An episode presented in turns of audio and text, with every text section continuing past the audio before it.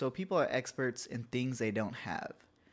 I think everyone um, has met somebody that is just they just have hindsight 2020 and they can tell you what you should have done, what they would do, uh, etc. Even though they don't have uh, the same things that you do or have undergone uh, similar experiences, and it can get kind of annoying when you when you meet somebody somebody like that, and it's always kind of bothered me as to why that could be.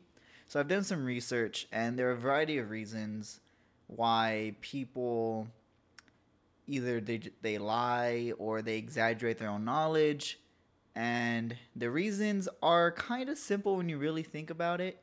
Um, I have six here, and the first one is that a lot of people just have a strong desire for social validation.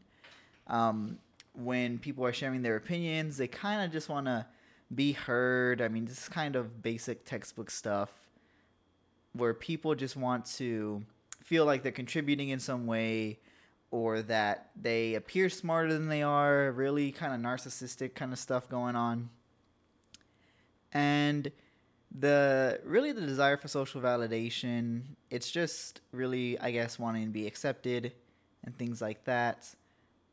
But you know, I think if people really take a step back and reflect, people are gonna know or be annoyed if you you go through these uh, certain or you enact on these certain tendencies that you're speaking on stuff that you really don't know nothing about, and that in turn is gonna do more damage than good for social validation.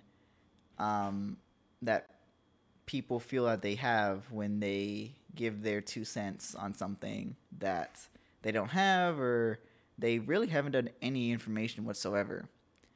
Um, and the second is really just pressure to keep up with the digital age. I mean, it kind of goes with number one, but you know, given the opportunities that people have online, you know, whether it's on Reddit, uh, YouTube, Instagram, Facebook, um, or even on their like a podcast. People can voice their opinions and they feel like you know it's there. They might as well. Um, it's not really anything to do with sometimes not really anything to do with social validation but i guess the need to keep up with the flow of information um, is something that can kind of drive someone to try and you know, seem like an expert on a topic um, rather than uh, rather than not.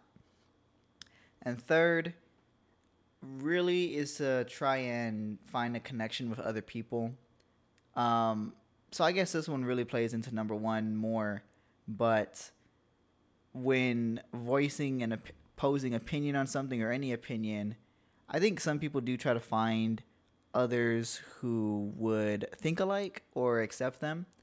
Um, I guess think alike is more appropriate here because even if someone is misinformed, they have an opinion on something, and that's really common.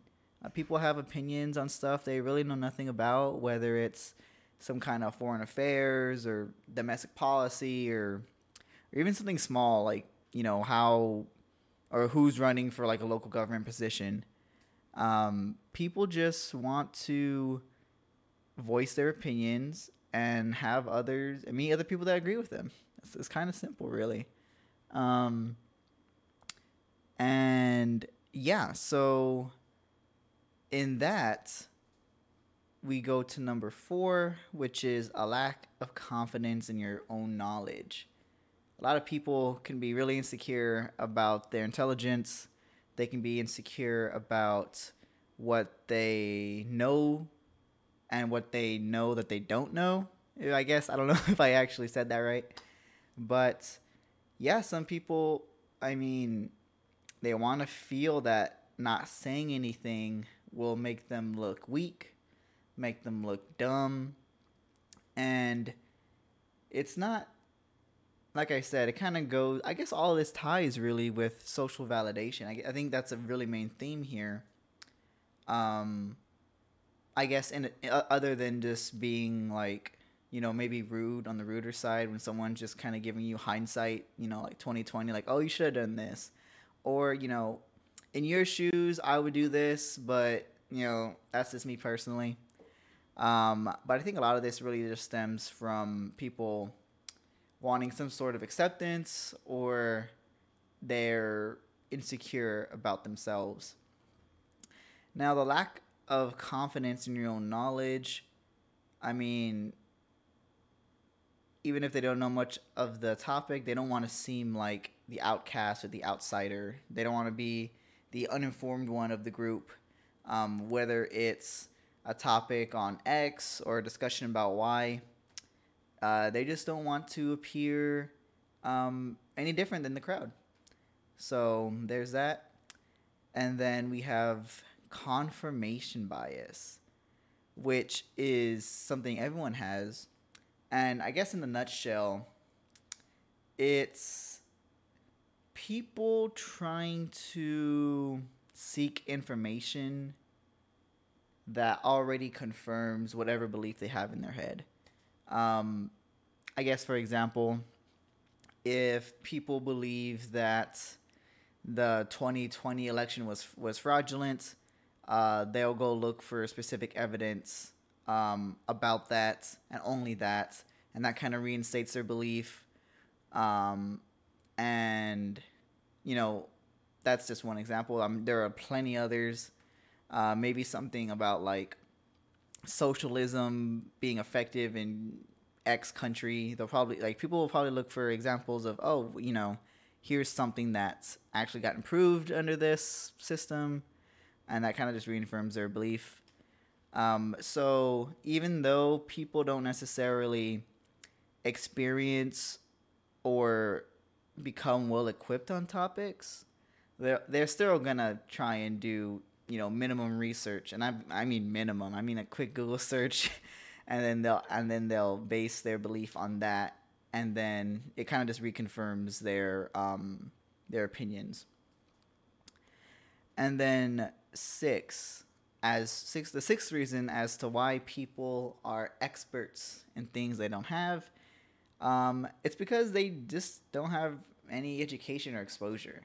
Um, I think this kind of goes into people kind of just talking out their behind, um, where it's they're not informed, and it's they still feel the need to share uh, their opinion on it. And I'm not saying that's bad.